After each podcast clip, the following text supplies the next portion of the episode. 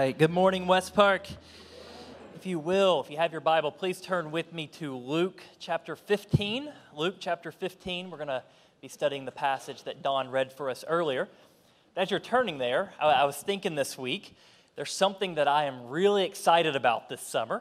Here in a couple weeks, the Olympics are back. Hey, anyone, anyone like that? Anyone watch the Olympics? All of a sudden, we become really interested in these sports that we usually don't care about, and it's awesome, right? And so, love the Olympics. Looking forward to that. Um, and I was thinking of, of the, the story of the Olympics that I think about the most. Because there's a lot of great stories, right? There's all these heroes, you know, Michael Phelps, Simone Biles, these people who just have become heroes to us because of what they achieved at the Olympics.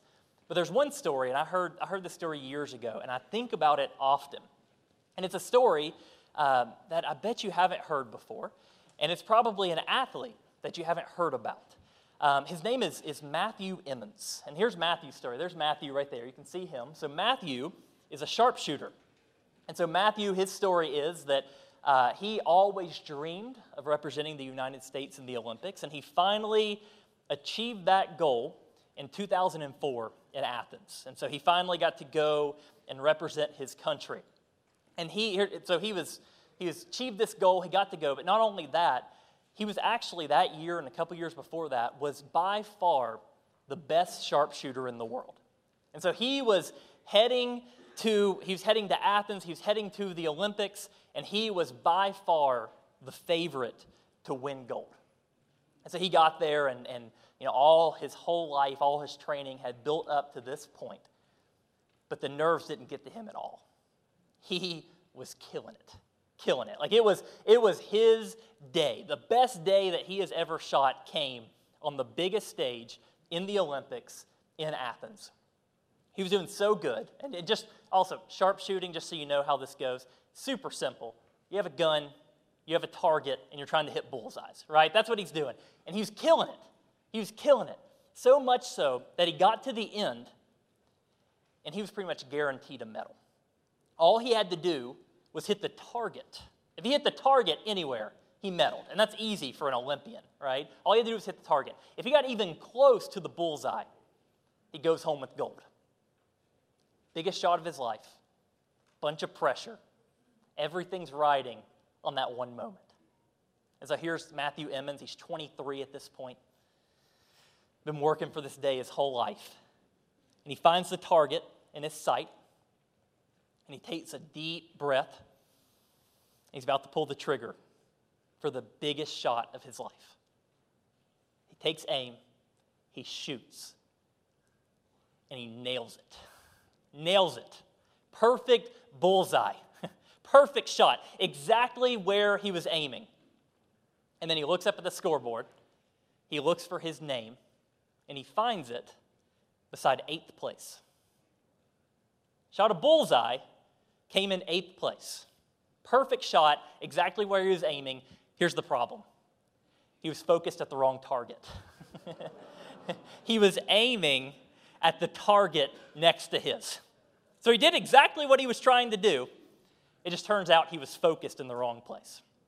The reason I think about that story a lot is because it's a really great sermon illustration because it's, it, it's perfect, right? It's perfect because here's the thing as Christians, we know what the target is it's Jesus. But it's easy to get off target. and we're going to see today in our passage, there's actually two ways to get off target. And the dangerous thing is, it's easy to get off target and not actually know it. And so let's study our passage. Let's look at Luke chapter 15. And here's what we're going to do we're going to be studying verses 11 through 32. But we're actually going to go back and we're going to start just talking about verses 1 and 2, okay? Because this is going to give us important context for what's going on here. So here's Luke 15, verses 1 and 2. It says, Now the tax collectors and sinners were all drawing near to him. And the Pharisees and the scribes grumbled, saying, This man receives sinners and eats with them. Okay, so that's super important. We have to know that this is the context for Jesus' story. Luke tells us that there are two groups who are listening to Jesus. He says it's the tax collectors and sinners, and then the Pharisees and scribes. So, who are these people? Sam talked a lot about this last week, so I won't go into too much detail. But just by, by reminder, the tax collectors and sinners were the moral outcast, right? They were the ones who, who had totally done away with the mor- morality of their childhood. They were the rebels. They were the one looking for self fulfillment at all cost. They're the ones who seemingly have just abandoned God. But they're also the ones that throughout the Gospels, they seem, they are really drawn to Jesus. they are really drawn to him. There's a magnet where they see something in him and they can't help just but, but just go to him. So they draw near to him. And then there are the Pharisees and the scribes. These are the opposite of that. They're the, they're the religious leaders. They're the ones who have held to the traditional morality of their upbringing. They're the ones who know Scripture inside and out. They're the ones who worship God faithfully. And we're supposed to notice right up front that these two groups are polar opposites of each other. The sinners and the tax collectors would have looked, been looked down upon by everyone as dirty, unclean, not good. And then we have the Pharisees and we have the scribes. And it's the opposite. They're looked up to. They're seen as the epitome of godliness. The word Pharisee literally means the one who is separated. And so with this group, it's just, they're just better than everyone else. They're just better than everyone else. They're separated from everyone else. And as you can kind of imagine, the dynamic between them is pretty awkward, right? The good guys, the Pharisees, they look down upon these bad guys. They look down upon the ones who have abandoned God. And it says they can't even believe that Jesus would be with these people. They grumble and they, they say, Jesus receives sinners and eats with them. And they can't believe that because Jesus claims to be a religious teacher, yet he's hanging out with the wrong crowd. And so Jesus is right in the middle of a really social, a really awkward social dynamic. What's he going to say? How's he going to respond? Well, he responds the way he often responds by telling stories, right? If you were here last week, you can think back He's going to tell three stories here. The first story he tells is a, is a shorter one. It's about a sheep that gets lost, and a shepherd leaves the 99 to go find it. And then he tells a similar story about a woman who loses a coin and then tears her house upside down just to, just to find it. It looks everywhere to go get it.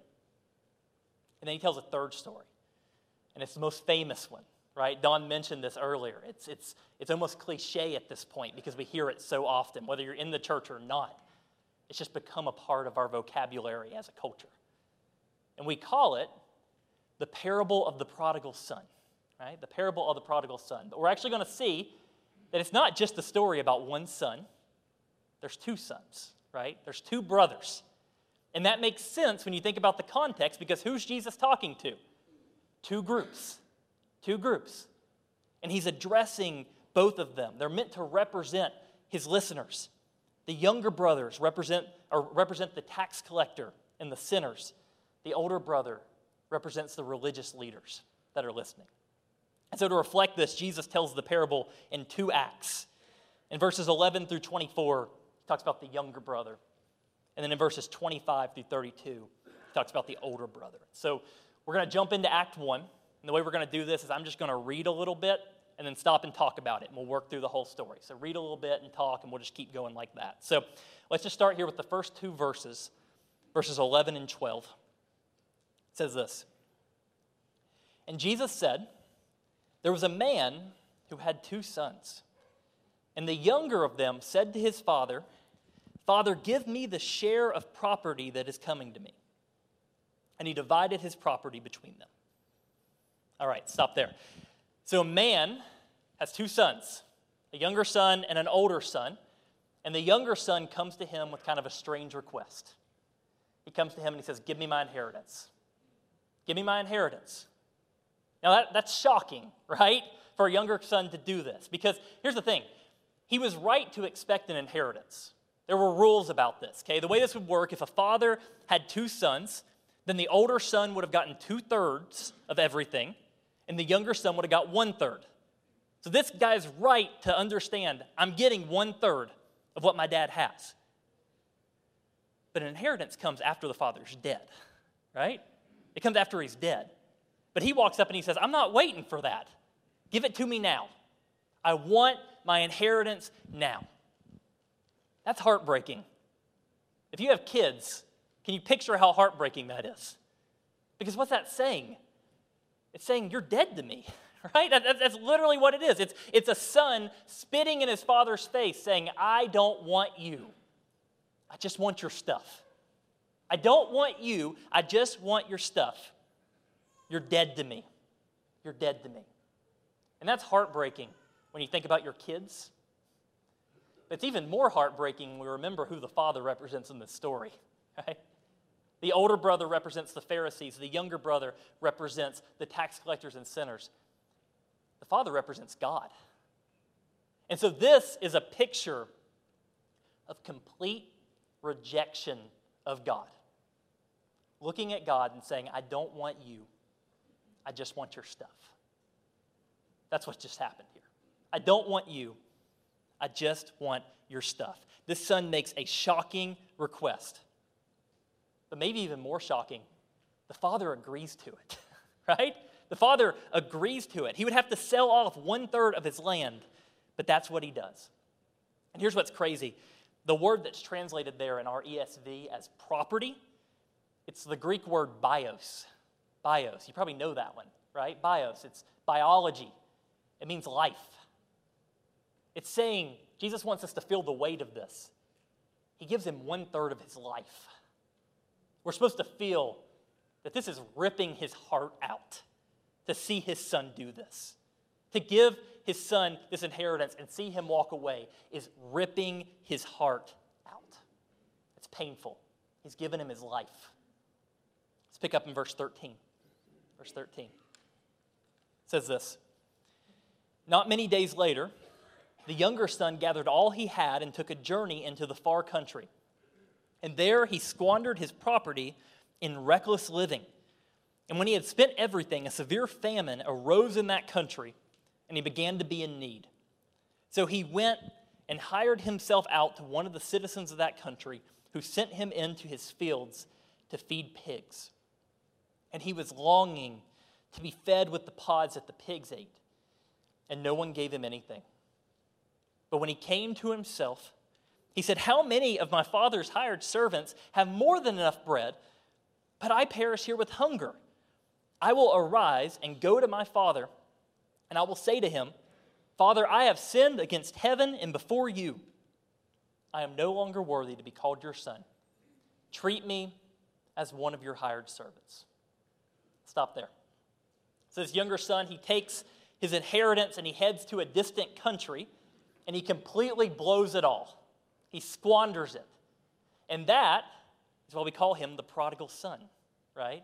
See, well, a lot of us, we think, when we hear, we've heard this story so much, we think that prodigal means wayward, but it doesn't.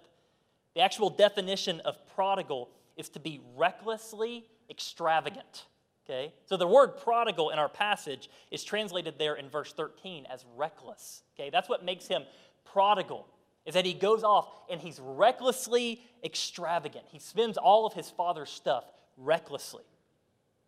And just as is always the case in sin, it doesn't end well. and this boy's life starts to spiral out of control. He spends all of his money, and then when things can't get any worse, a famine comes, right? And everything with the economy turns upside down. And he has to get a job working with the pigs. Now, I think for us, right, when we think about working in the field with the pigs, that's gross, right? We, we see that as a, as a demeaning job, a gross job, but you have to also remember here who's Jesus' audience? The Jews. And to the Jews, the pigs were as unclean an animal as you can possibly have. And so Jesus is trying to paint a really vivid picture here of rock bottom. If you're a Jew and you hear this story of working with the pigs, wanting to eat their food, you look at that and you say, This guy has hit absolute rock bottom. Things are going as bad as they can possibly go. And he's so desperate, he has to do the thing he never wanted to do. He has to go home and ask for help. That's his only option to even stay alive. He has to go home and ask for help. So he comes up with a plan. Out there in the mud, with the pigs, he comes up with his plan. And here's what he's going to do He knows that he can't go home and ever be a son again. That's out of the question. But maybe he can work there. Maybe he can be a servant. Maybe his dad will at least give him a job. And so, can't you picture this? He's out there in the fields with the pigs, and he's rehearsing his speech, right? He's rehearsing his speech. And when he thinks he has it just right, he starts the long walk home, and he's rehearsing his speech. I got to get every word right. Every word right. I got to nail this. And maybe, maybe, my dad will have sympathy on me. Just maybe. Look at verse 20. This, again, again this story has become so cliche because we hear it all the time. But take everything we just talked about and then think about how amazing this is. In verse 20. And he arose and he came to his father. But while he was still a long way off, his father saw him and felt compassion and ran and embraced him and kissed him. Wow, right? Don't let me read that again. Don't let that just not be amazing. Okay, this is this is crazy. And he arose and came to his father, but while he was still a long way off, his father saw him and felt compassion and ran and embraced him and kissed him. All that the son had put his father through. But he'd still been watching for him standing on the porch day after day, hoping to see him walk into town. He wished him dead, he humiliated him, he took all his stuff, and he ran off. But through it all, the father hadn't stopped loving him. He hadn't given up on him. And when the father sees him, he can't help but just run to him. That's amazing. That's amazing. Let me just stop. Let me just stop here. Let me ask. How do you picture God's heart towards you? How do you picture God's heart towards you? Here's what I mean. I don't want the, the good theological answer. I don't want you just to, to say what the Bible says. I'm asking about you sitting here right now. How do you think God feels about you? Let me take it a step further. When you've blown it, picture, the, picture your rock bottom.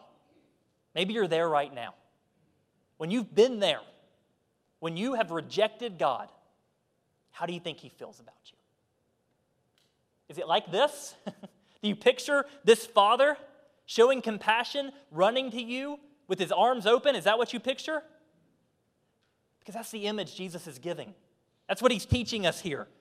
That's what he's teaching us here. He says, How does God feel about you? Check this out. Check this out. You have rebelled You've wished him dead. You've done things your own way. And you think all your bridges have been burned. But God never stopped loving you. He never stopped loving you. The son didn't know it, but even when he was living with the pigs, the father still loved him. And the same is true for each of us. Your sin does not cancel God's love for you. Maybe you're at rock bottom right now. That's okay. We just see, we see it here. God loves to use rock bottom, right? He loves to use rock bottom to bring people back to himself. And if you run to him, the Father stands ready to take you back into his loving arms. No matter what you've done, no matter what you're currently involved in, he will welcome you back home. In this story, it's awesome. Look at verse 21. I love this. You, picture, you picture him. Got to get the words right. Got to get the words right. Got to give this speech just perfectly. Got to convince him to welcome me back. And the father won't even hear it. Here's verse 21. And the son said to him, Father, I have sinned against heaven and before you. I am no longer worthy to be called your son. Like, father just cuts him off. But the father said to his servants, Bring quickly the best robe and put it on him and put a ring on his hand and shoes on his feet and bring the fattened calf and kill it and let us eat and celebrate. For this my son was dead and is alive again. He was lost and is found. And they began to celebrate. When we blow it, we think we got to clean ourselves up to run to God. But we see here that's not true. This kid shows up ashamed in dirty rags, and the father brings the best robe and he welcomes him back into the family. Our God is rich in mercy. Rich in mercy. Listen to this. This is Dane Ortlund. He says this in his book, Gentle and Lowly. He says that God is rich in mercy means the things about you that make you cringe most make him hug hardest. It means his mercy is not calculating and cautious like ours. It is unrestrained, flood like, sweeping, magnanimous. It means our haunting shame is not a problem for him, but the very thing he loves most to work with. It means our sins do not cause his love to take a hit, our sins cause his love to surge forward all the more. It means on that day, when we stand before him quietly, unhurriedly, we will weep with relief, shocked at how impoverished a view of his mercy rich heart we had. Hmm. The Father responds with mercy. He is a merciful God. And not only that, he throws him a really awesome party, right? They kill the fattened calf. They all eat and drink and celebrate because the son has returned. The whole town is celebrating. The lost son is home. It's an absolutely beautiful story. But we're supposed to notice there's one person missing. There's one, the whole town is at this party. There's one person missing. Let's pick up in verse 25. It says, Now his older son was in the field. And as he came and drew near to the house, he heard music and dancing. And he called one of the servants and asked what these things meant. And he said to him, Your brother has come, and your father has killed the fattened calf because he has received him back safe and sound. But he was angry, and he refused to go in. His father came out and entreated him, but he answered his father, Look, these many years I have served you. I have never disobeyed your command. Yet you never gave me a young goat that I might celebrate with my friends. But when the son of yours came, who has devoured your property with prostitutes, you killed the fattened calf for him. And he said to him, Son, you are always with me, and all that is mine is yours. It was fitting to celebrate and be glad. For this your brother was dead and is alive. He was lost and is found. So, the artist Rembrandt, one of his most famous paintings was his take on this story. So, you can see it there. I've been looking at this a lot this week. It's just beautiful, right? It's beautiful.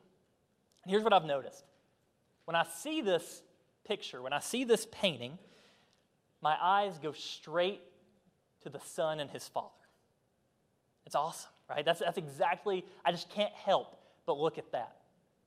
But you'll notice off to the right, there's another guy. And he doesn't seem very happy. He's not celebrating what's happening, he's looking on, not happy. Now, here's what's interesting that, that's, that's the older brother. Now, uh, Rembrandt took some creative license here because the older brother isn't actually there when the younger brother comes back. So he's doing, but, he, but so he's, he's taking a little different spin on it, but he's making a really important point. Our eyes in this story go straight to the prodigal and his dad.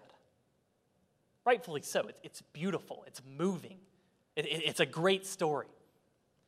But throughout the whole story, the older brother lurks in the background. And he has a very different perspective. We celebrate. Everyone celebrates. The whole town celebrates. He's bitter. He hates it.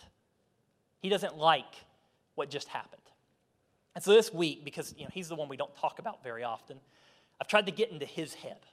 How does he view this story that we love so much? And so I did this little exercise. And so I'm going to read it to you. I just sat down and I just wrote the story that we just read and studied.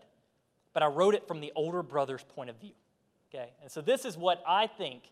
If you ask the older brother about what just happened, what we just studied, here's what I think he would say. Okay, that guy right there looking on Here's how I think he would describe what just happened I have never been more angry than I am right now. He's home. And not only that, my father has welcomed him home with open arms. It's like my father doesn't even remember what he put him through. But I haven't forgotten. Asking for his inheritance early, abandoning us, blowing dad's money on prostitutes. It just goes to show he only thinks about himself. That's all he's ever thought about is himself.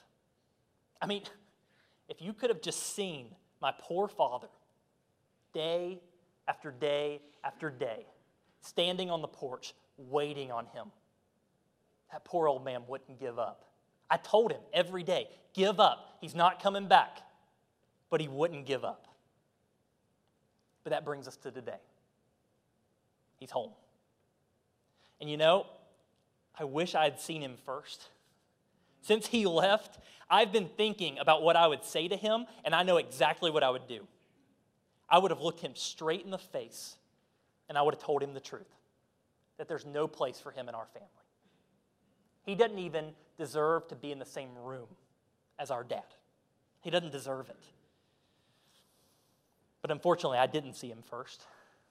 I was doing what I always do I was working, I was doing what honorable men do. And then I came in and I heard the music. And I asked one of the servants what's going on, but I already knew. He was back. And dad saw him first. Dad saw him first. Call me crazy, but I, for one, believe that people should get what they deserve. I've worked hard for my father every single day. I've never disobeyed him. He owes me. But ask me how many parties he's thrown for me. Zero. I deserve a fattened calf every day, but he won't even give me a goat. But for him, he does this. So I refused to go to the party. I wasn't going to give him or my father the satisfaction. I wanted to make sure they know my position on the whole thing. And my position is that I'm angry. I don't think it's right. I mean, I was so angry that I could just feel my fist balling up. I was so angry, I just wanted to scream. I can't even put into words how angry I was. And then my dad came and found me. He left the party to come find me. And let me tell you, when I saw him, I didn't hold back. I let him know what I was thinking. I let him know that it was unfair. I told him I deserved better. I reminded him of all the things I had done for him, and I totally unloaded everything that I was feeling. And I fully expected him to respond the same way. I fully expected him to respond the same way. He's always been slow to anger. But the way I disrespected him, how could he not? But here's something I can't stop thinking about. When I looked into my father's eyes, I didn't see anger. I saw love. And he looked at me and he said something in a soft voice, and I, I can't remember what it was. I, I was too mad. But I remember that he pleaded with me to come in, and then he went back to the party. The party's still going on. It's been going on for a few days. I'm still outside. And honestly, I don't know what I'm going to do. So, one story two very different perspectives, right? Two very different perspectives. A father who celebrates, an older brother who can't help but just be bitter. What's Jesus' point? What's the point? We need to go back to the very beginning, the context, in verse 2. Who's Jesus telling this parable to? Who's he telling this parable to? He's responding to the grumbling of the scribes and Pharisees. And so that's who the story's for. It's primarily for the older brothers. It's primarily for the older brothers in the crowd. And that's why he ends the story the way he does. This parable doesn't have a happy ending, it ends on a cliffhanger. The older brother has to decide whether he's going to join the party or not. And so it's crazy the way the story starts. The bad guy, right? The one who ran off with all the money. He's in the party. He's no longer alienated from the Father. He's back in a relationship with Him. But the good boy, he's outside the party. He's alienated from God. And so, with this story, Jesus is challenging us to do something radical. He wants us to rethink sin. He wants us to totally rethink sin. We need to rethink what it means to be lost and alienated from God. Because here's the thing when, when I was in college, God used this parable to totally change my life and totally change the direction of my life. Because here's the thing I grew up here, okay? Basically, my whole life, I grew up here. So I knew the gospel, right? I knew the gospel. The gospel was preached to me every Sunday, every Wednesday, and a lot of other times too. It was just, I knew the gospel, and I knew that I was a sinner. I understood that. I fully understood that. But here's what I didn't understand I knew I was a sinner, but I didn't think I was that bad of a sinner.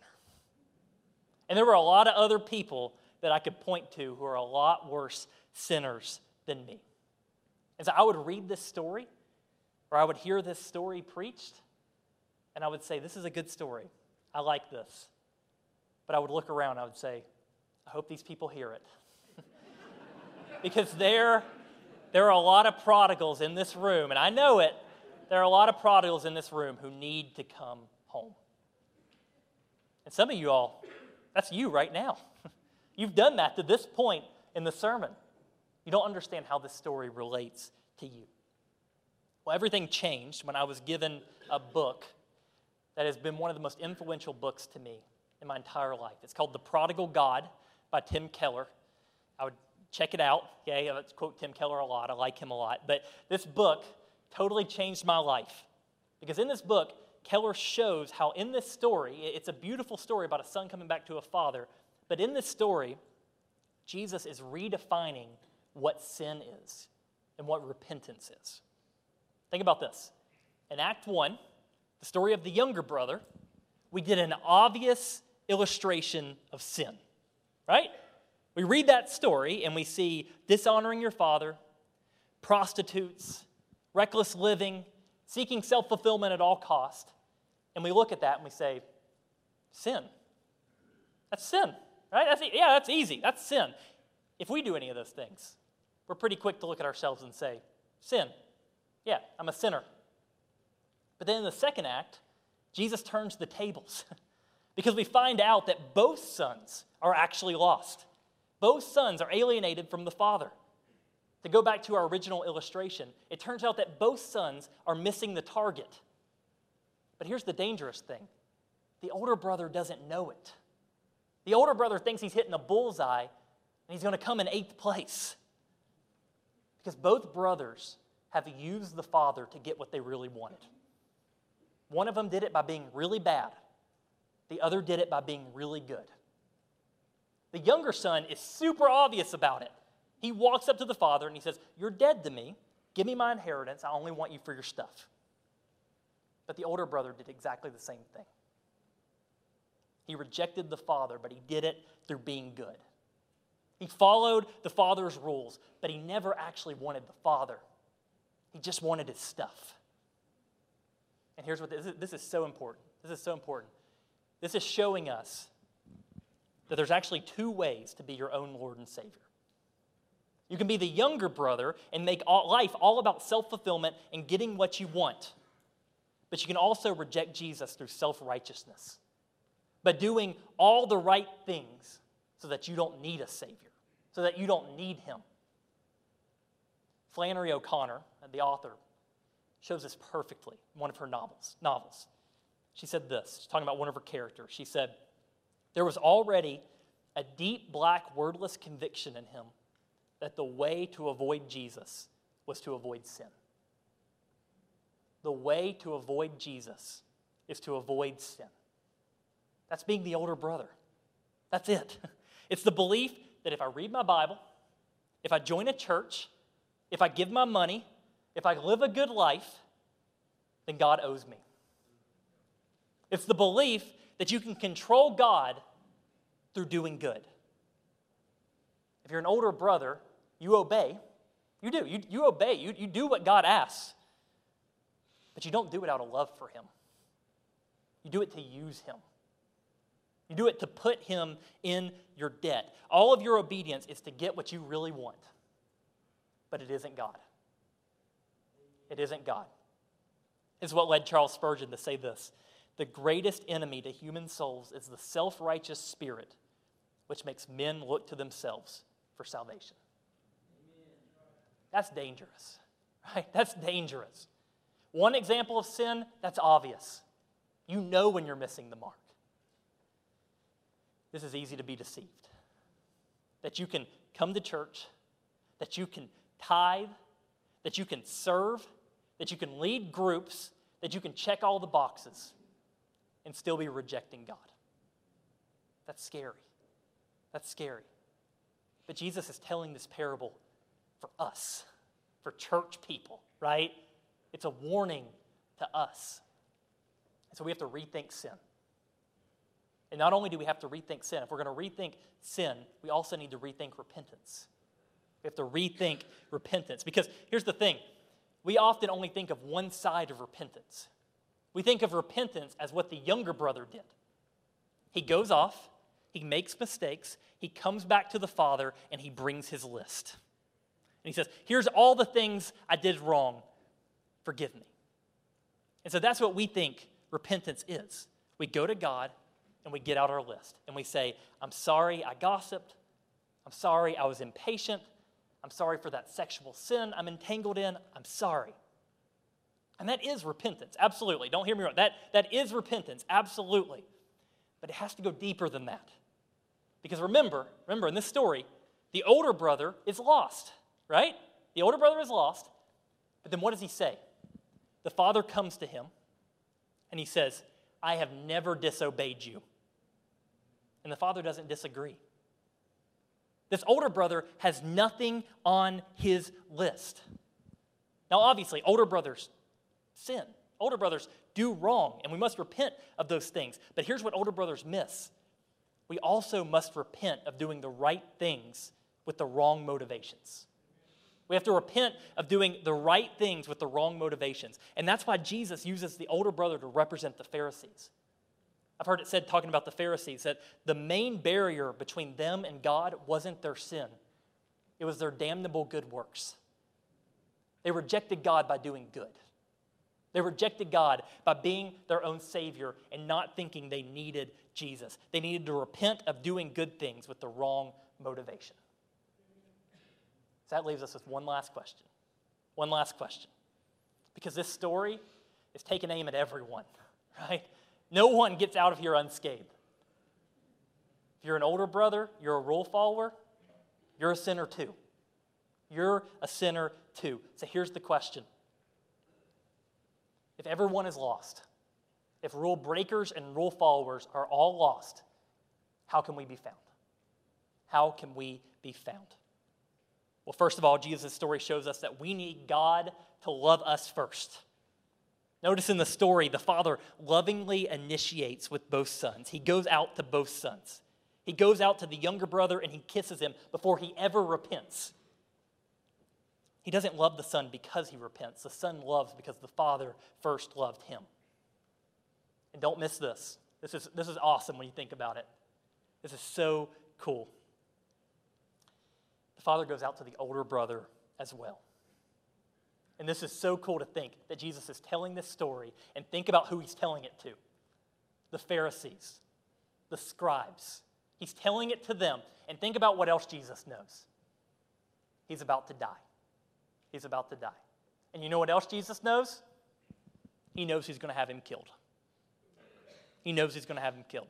He's heading to Jerusalem, and he tells this story to the Pharisees and the scribes, inviting them into the party. Jesus, picture this, knowing full well, looking into the eyes of the people who are about to murder him, and he's oozing with love. You're welcome in. Come in. The Father will welcome you with open arms. So this story is an invitation to everyone. Maybe you're the younger brother and you're down with the pigs right now. And that's why you're here, to find hope. Maybe you're the older brother and you've been trying to be your own savior. You've been coming here for decades, but you've been doing it to try to get God in your debt. The story makes it clear. Either way, you're outside the party. You're outside the party. Is God inviting you in this morning? Is He inviting you in this morning. I'll close with this. Remember, there are two stories that Jesus tells before this one. And both of them involve something being lost and then something going, someone going out to find it. So a sheep gets lost, a shepherd goes to find it. A coin gets lost, a woman goes to find it. But here that doesn't happen. The son runs off, and no one goes looking for him. And that just goes straight over our head. But culturally, Jesus' hearers would have recognized what happened. The older brother didn't do his job. He didn't do his job. It was clear. If you have a prodigal, run off. If you have a wayward son, run off. Someone go out and just blow everything, just go try to blow up their life. Someone was supposed to go get him. It was the oldest son in the family. It was his job. He had to go bring them back and bring back honor to his family. But in this story, no one goes to get the brother in the far country. No one goes. But here's what Jesus is doing He wants to show us something. He's holding up an example of a bad older brother to point us to the fact that we have a really good older brother. The Bible tells us that our older brother is the one telling this story. Jesus is our older brother. And guess what he did? he did his responsibility, right? He came from heaven to earth. He came from heaven to earth to the far country to get us. And he lived the perfect life that we could not live. And then he died the death that we deserve on a criminal's cross.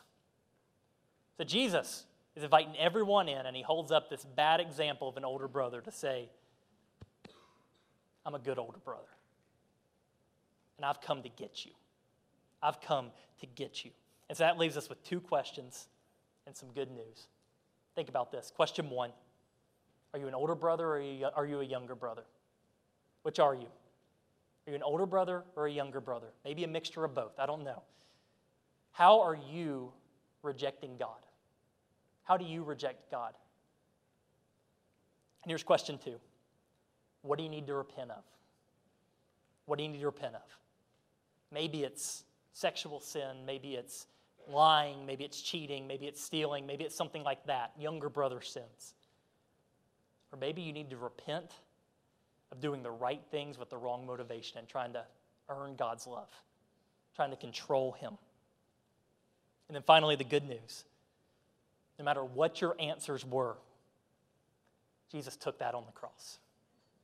No matter what your answers were, whether you reject him as an older brother or a younger brother, he died for younger brothers and older brothers alike.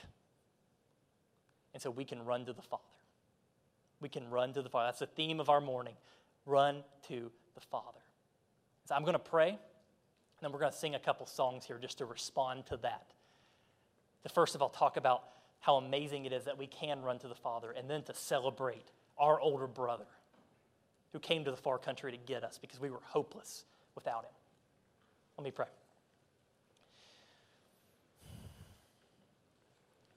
Dear Lord, I, I thank you for this story. Jesus, you are a master storyteller. Thank you for the image that we get here of the Father who loves us so much. And I just want to pray, first of all, that we will believe that. Sometimes we, we hear about your love for us so much that it just stops even losing its power. And that's a, that's a shame. I pray that we will just awaken that in us, how amazing it is that you love us like this. We thank you for our older, for our older brother who came to get us and lived the life we couldn't live and died the death that we deserve. And I pray that if anyone doesn't know him this morning, you'll bring them to yourself. Lord, we love you. We thank you. In Jesus' name we pray. Amen.